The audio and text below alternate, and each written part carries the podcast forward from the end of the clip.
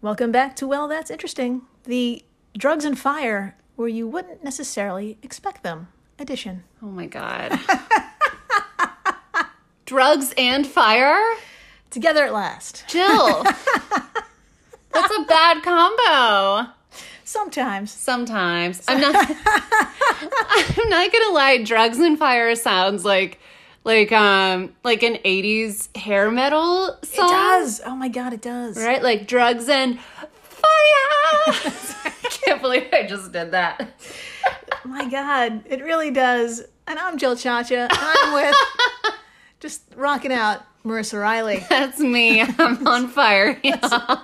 So, if this is your first time, welcome to the flock. Uh, Dr. Riley here, uh, when she's not doing her hair metal thing, she comes in cold and she learns everything in real time, just like you. It's true. Uh, I had no idea what this episode was going to be about. That's right. But sometimes Jill gives me a little hint. She gives me a little teaser. And the only teaser I got this week was she kept saying over and over, I'm so excited.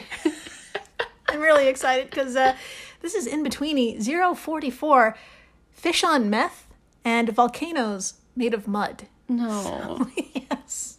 Why are the fish on meth? So many questions. Jill, Yes. why are the volcanoes made of mud? I am so confused. That's hopefully I'll I'll sort it out for you. But uh, yeah, should we just dive in? Should we just get to the fish on meth part? I, I, please, Okay. hurry. Okay, so let's just do it. I have So, to know. okay, so to start off today's in betweeny, let's do it. Let's start off with some good news. Okay, And by yes. good and by good news, I mean not at all. So Okay. concentrations of meth or methamphetamines can be found in rivers all over the world. Awesome. Yeah. Now, according to reports in the journals Chemosphere and Water, detectable levels can range from nanograms to dozens of micrograms per liter of water. Great. I know. And if you're wondering how these pharmaceuticals end up there, well, there's a lot of ways, and this is an in betweeny, so we're not going to get quite into it. But I will post a very oddly pleasant graphic slash flowchart on our social media to help show the many ways pharmaceuticals uh, end up in our rivers. So, Y'all, I love a flowchart. I fucking love a flowchart. great. I especially love a flowchart when it's about uh, meth in my rivers. That's so organized. Yeah, you I'm came, you came to the right place. amazing. I'm so appreciative. so check out our Instagram and our Twitter. Twitter that'll be up there. Uh, it's provided by the U.S. Geological Survey, um, but one particular pathway that we're going to talk about how meth ends up in a stream is thus, and I'm quoting the USGS.gov website here. Uh, quote: Pharmaceuticals get into the water supply via human excretion What? and by drugs being flushed down the toilet. You might think wastewater treatment plants would take care of the situation, but pharmaceuticals pass through water treatment. End quote. I mean, Yeah. so they come out of us, Correct. then they come out of the water treatment situation, That's right. and then they go straight into the fish. You got it. Nailed it. That's right, she nailed it. terrible. That's a horrible, you guys. Yeah. So, knowing this information that methamphetamine enter- enters waterways through sewage systems all over the world, Pavel Horke, uh, he's an associate professor and behavioral ecologist at the Czech University of Life Sciences in Prague, you know, he got to thinking. Okay. Okay. He wondered if the presence of this particular drug is enough to alter the behavior of fish living in those bodies of water. Mm. Yeah. Maybe even causing symptoms of addiction and withdrawal. You know, as someone who, uh, not to brag, had an Adderall uh, prescription once, um, I'm going to say yes. Yeah. yeah. Big yes. Yes. Dr. Riley says yes. Uh, put a pin in that. Will So do. she- she gave a thumbs up. So, to test whether this occurs, he did what any of us would do get yourself a team of researchers. Okay. 120 brown trout, Fuck yeah. a little bit of meth, Oh, God. and then you just see what happens. so, We're just really going for it, you guys. We're, we're taking this very literally. so, yes, now, Dr. Marissa, would you be so kind to tell us the methodology of his study, as published just a few days ago on July 6th in the Journal of Experimental Biology and summed up very well by livescience.com. Nothing would make me right. happier. Uh, There All you go. right. Quote In the new study, the team specifically focused on brown trout or Salmo truta, uh, which are native to Europe, Western Asia, and Northern Africa, and have been introduced to every continent except Antarctica. The researchers placed 60 trout in a drug free holding tank and another 60 in a tank laced with one microgram of meth per liter of water. End quote. Right. Yeah, they uh So, they drug some fish. yeah. So. good times. So, it sounds like there was one uh, chill tank and then another A meth tank. a meth tank. Mm-hmm. Good times. So that drug-free tank is the control group, of course, but that's not what we're here for. We're here for the party tank. Fuck yeah. Now- Fuck yeah, party tank. So let's talk about that one microgram of meth. Now, trout in the drug tank were left to soak, swim, and live their fishy lives there for two months. And during this, uh, well, this time period was chosen as a way to simulate extended drug exposure that may occur in a polluted river. Okay. Okay. Now, when the two months ended, they were removed from that tank and then placed in a tank with clean water. Okay. And when this occurred, there was a like a strange change in the behavior of the fish. Okay. So they barely moved. They were sluggish and they were nowhere near as active as their non druggy counterparts. Essentially, they were going through shock and withdrawal. Sounds about right. Yeah. Never leave the party tank. Never leave the party tent. Either never enter the party tank or never leave the party tank. You got to pick one. Please, someone someone cross stitch that on a pillow. Let's put it on a tote. Put it on its own. merch, merch, merch, merch. Uh, so this is some observable uh, observable evidence uh, that they were affected by the meth but more research was needed to determine if those fish really got hooked on drugs like were they addicted and since the fish couldn't answer directly researchers did the next best thing they gave them an option now dr marissa would you please tell us how the researchers tested for dependency as told by harkay to live science Would really love to. All right, quote The team devised an experiment where fish could choose between swimming in clean water or water with trace amounts of meth. the new tank is designed such that the two streams of water don't mix, but the fish can still swim between them. When previously exposed fish showed a preference for the meth tainted water in the experiment, that would be taken as a sign of addiction to the drug. End quote. So basically, they can choose between clean water and fun water exactly or or sorry, meth laced water. There you go. Thank you, doctor. So You're welcome. so yeah, there's a new tank. They have two options. Uh, in your opinion, Dr. Riley, what do you think is going to happen? I think they're gonna choose the clean water. Just kidding. They're going straight to the party Down tank. to the party tank. Okay, let's see. Now, these uh, these previous previously exposed fish went through the experiment on alternate days: the second, fourth, sixth, eighth, and tenth day. Okay. After being moved to the clean tank. Uh, but they weren't alone. Some of the control group who were never exposed to the drugs uh, also went through this experiment. Okay. Yeah.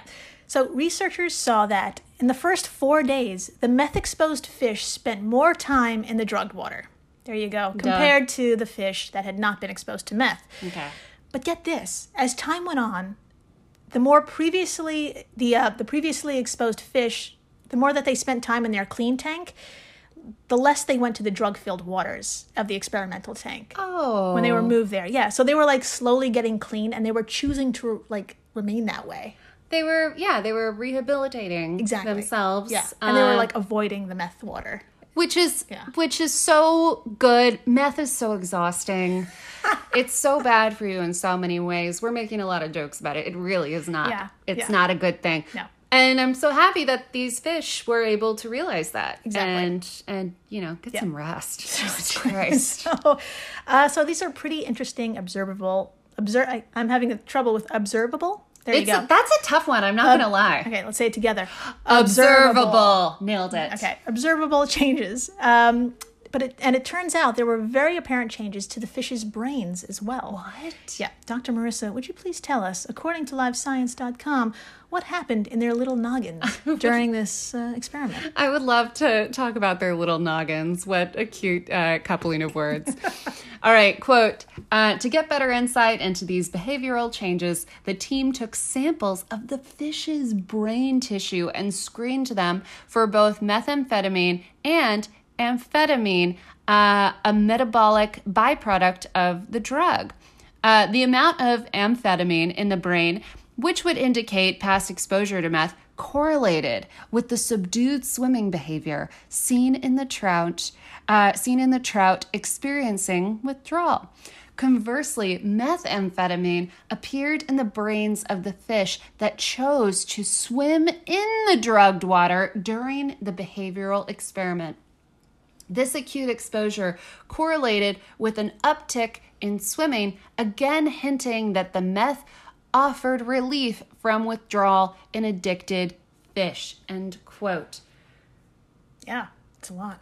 It's a lot to take in, but it's all in their brains. That's just so Yeah. interesting. I didn't realize, like, it makes so much sense Yeah. that it becomes part of your brain that's telling you to do this. Yeah. It changed their brain. it changed their brain and the way they make their choices. Exactly. The end.com. It changed their brain totally from a molecular level. Yeah. 100%. Incredible. So, this one study suggests that it's possible fish can get addicted and potentially spend more time in areas where pharmaceuticals are concentrated. Essentially, this could alter migration patterns, feeding patterns, and changes in the balance of ecosystems. Uh, Holy shit. I, I got so like um focused on their uh their study Yeah. that I completely forgot why we were doing this, which Yeah. is that it affects fish everywhere. yes, A- exactly. And uh nature itself. Yeah. The fabric of the universe that's right. being altered by meth that's right. in your pee. That's right. That's right. It's all it all comes down to our pee. Yep. Now here's a very strange light at the end of the tunnel, maybe question mark. Now Jorge noted that this was a laboratory controlled experiment and the fish were only exposed to meth. In the wild, fish are exposed to a literal cocktail of drugs, and the effects may not be as extreme. Or they may be even worse. Oh my we God. don't know. We don't know.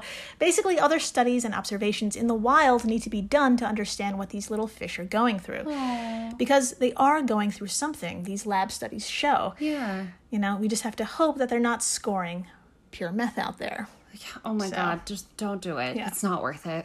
now after the break we're gonna watch something blow up Fuck yeah, we are. That's right. Good times. The fire part. That's right. Fire. Okay, sorry. Please keep listening. stay tuned Please do.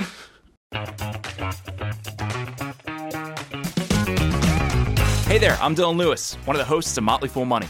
Each weekday on Motley Fool Money, we talk through the business news you need to know and the stories moving stocks on Wall Street. On weekends, we dive into the industries shaping tomorrow and host the experts, authors, and executives that understand them. Tune in for insights, a long term perspective on investing, and of course, stock ideas. Plenty of them. To quote a listener, it pays to listen. Check us out and subscribe wherever you listen to podcasts. A lot happens every day. Cut through some of the noise by listening to What's New with Wired, a podcast that provides in depth coverage on technology and culture. With new episodes released every weekday, you can catch up on all the major events you missed. From AI developments to business updates to new scientific theories, it helps you make sense of what's happening in the world. Plus, each episode is usually pretty short. You can easily squeeze it in on your way to work or during a lunch break. So stay updated with the award winning journalism from Wired. Listen to What's New with Wired wherever you get your podcasts. That's What's New with Wired wherever you get your podcasts. Hey everyone, Jill Chacha here from Well That's Interesting, and I am absolutely thrilled to tell you about Spotify for podcasters. I use it, I love it, and it all started by downloading the free Spotify for Podcasters app, which has all the tools you need in one place to record and edit your masterpiece of a podcast. Spotify for Podcasters also distributes your show to all major platforms. So when you hit publish, your episodes will stream not only on Spotify, but I'm talking about the Apples, the Googles, Stitcher, Good Pods, the other ones. you get the idea. And you can monetize your podcast with no minimum listenership required. You could also set up monthly subscriptions and record ads just like this one. So, what are you waiting for? Download Spotify for Podcasters today and start changing the world. Oh, and please, stay interesting. And we're back. We are so back. We're so back, and we're having a beach day. Ooh la la. That's right. Let's head on back to uh, July 4th, just a few days ago, but we're not in the States. Oh. Okay, we're on the shores of Azerbaijan, a beautiful, ancient country along the shores of the Caspian Sea. oh my. Take me there. Now, for my fellow geographically challenged Americans, hold tight, I got you. Thank God. Locate Italy in your mind. Okay. Okay, now travel southeast to Greece, Okay. travel farther east to Turkey. Okay. Now, just a stone's throw east from Turkey is Azerbaijan. Ah. Finally, here we are. At last. Like I said, we're chilling on the coast, looking out into the gorgeous, massive Caspian Sea. The sun is setting, and dare I say, it's a little romantic. oh, stop. It's about 9:51 in the evening, and Dr. Marissa and I are about to kiss. Oh my gosh. Yes, we are. When there, in the distance, about 46 miles away, we see this. Oh, now, Great. now, I'll have a screenshot of this on our social media stuffs, but Dr. Marissa, I'd like to show you a video that local news station BNO News posted via Twitter. Okay. Now, if you would, please describe what you see and actually what many folks witnessed that day. Okay. I'm And I- so Uh, nervous. okay, I'm going to pull this up for you Okay. and just tell us what you see. Okay. I see a sunset so far over gorgeous water. Okay. Okay. Here's I'm the fun- looking over a boat. Uh, the the what do you call the the the ledge of a boat? Yeah. I'm, I'm on a boat. That's right. That's That's what I'm trying to tell you. uh, here's the fun thing that big fireball, we're going to notice that that's not the sun. What? Yeah. You ready? Okay. I'm, I'm going to play it. Ready? Jesus. Oh shit. Oh shit. Okay. Pause. Pause. Pause. Pause. Pause. All right. Pause. Okay, so what looked like a sun setting into the ocean water, much like something you would see as the background of like an inspirational quote, uh, gorgeous setting sun was not a sun at all. No. It was a bursting ball of fire. Yep. Uh, that became bigger and bigger, like a bigger, bigger circle. And then finally, you were able to see that it is just bits of fire shooting high up into the sky. Play, Give me some more. Play There me you some go. more. This is loud noise. Oh my god, it is straight up fire. It just looks like fire. Fi- yeah. It's a column of fire. A column of fire. 46 miles away, and it looks massive. It's massive. It's horrifying. I'm like hot just thinking about it, and not in a fun way hot. yeah. This is a big ass fire. Yeah. Do you want to see it again? Uh, I yes. Okay. it's so interesting. So it starts off looking like the sun, but then they kind of focus it, and you can see it's just this column of fire. Highly recommend taking a look. Yeah. It is. I, I'm trying to describe it, but honestly, it's indescribable. It's really incredible. Now, this video was taken by one of the workers on an oil rig out at sea. Oh my God, actually, okay. one of the many, many, many oil rigs controlled by the state oil company SOCAR. Turns out, over two thirds of Azerbaijan is chock full of oil and natural gas. Oh no! So when this when this explosion occurred, it and raged on for a full eight minutes. People feared the worst. Uh, maybe a pipeline burst, or perhaps a rig somewhere out there with its own team of workers combusted. No, no, no, no. Luckily, this wasn't the case. Okay, thank God. Yeah. SOCAR spokesman Ibrahim Amadov reached out to the press, noting there was nothing to report on their end no loss of life, no damaged equipment.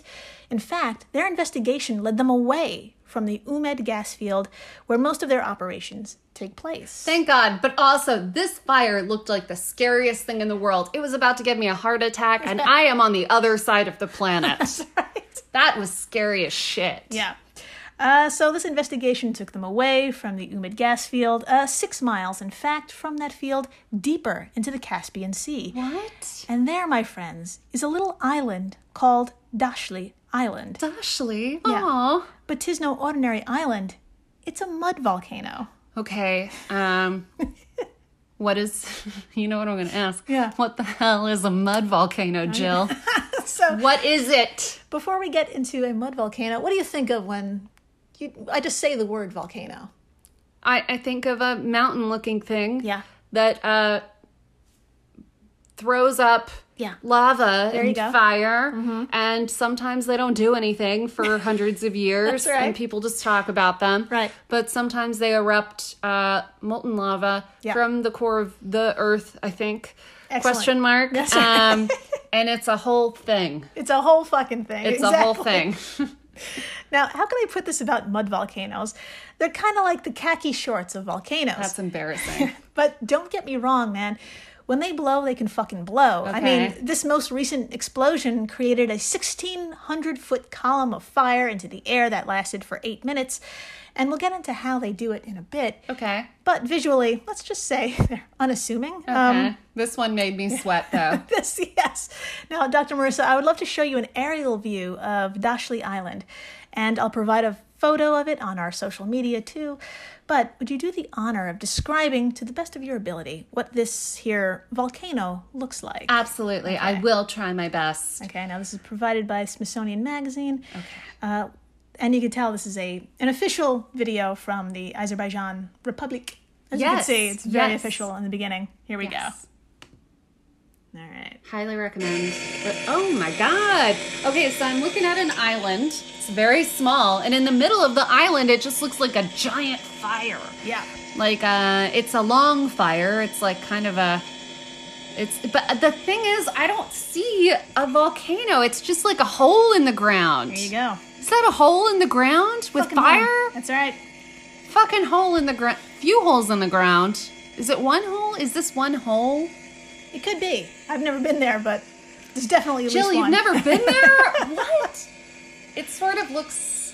And you see Okay, all that- I see. I see. So, all right. Okay, pause. Yeah. Okay, so this is not going to help. We're going to have to post a picture. Yeah, I will. Basically, it looks like a um an, a small island um that is Brown. brown, made of mud. In the Yeah. middle, there's kind of this pit, and parts of the inside of this pit are on little fires. That's right. But uh, all around, it's a big ass situation.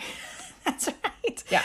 Now, uh, remember when I mentioned Azerbaijan is just bursting with gas and oil? How could I forget? Yes. Well, it it really is. It's bursting at the fucking seams. And all of this escaping gas is causing a rare type of phenomenon. Okay.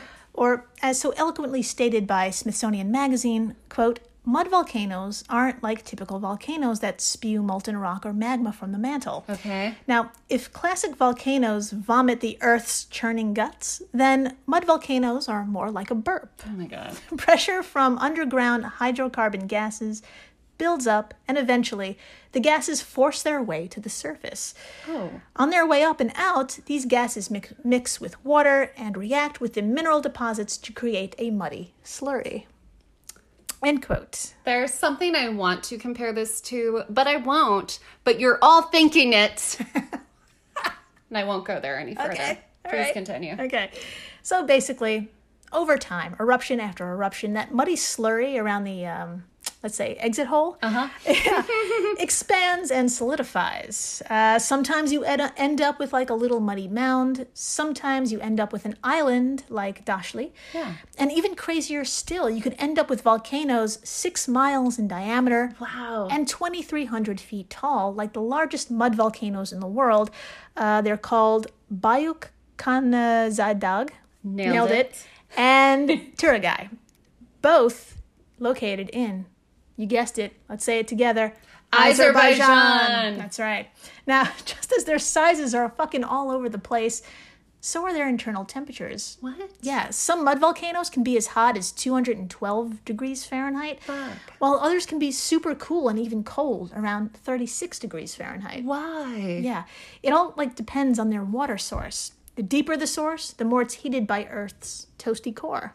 Oh. So, it's all over the map. I see. This is a very co- it's it's complicated. There's Yeah. a lot going on with these little uh fart volcanoes. That's right. Um I've been wanting to say the word fart for the last like four minutes. Um, yeah.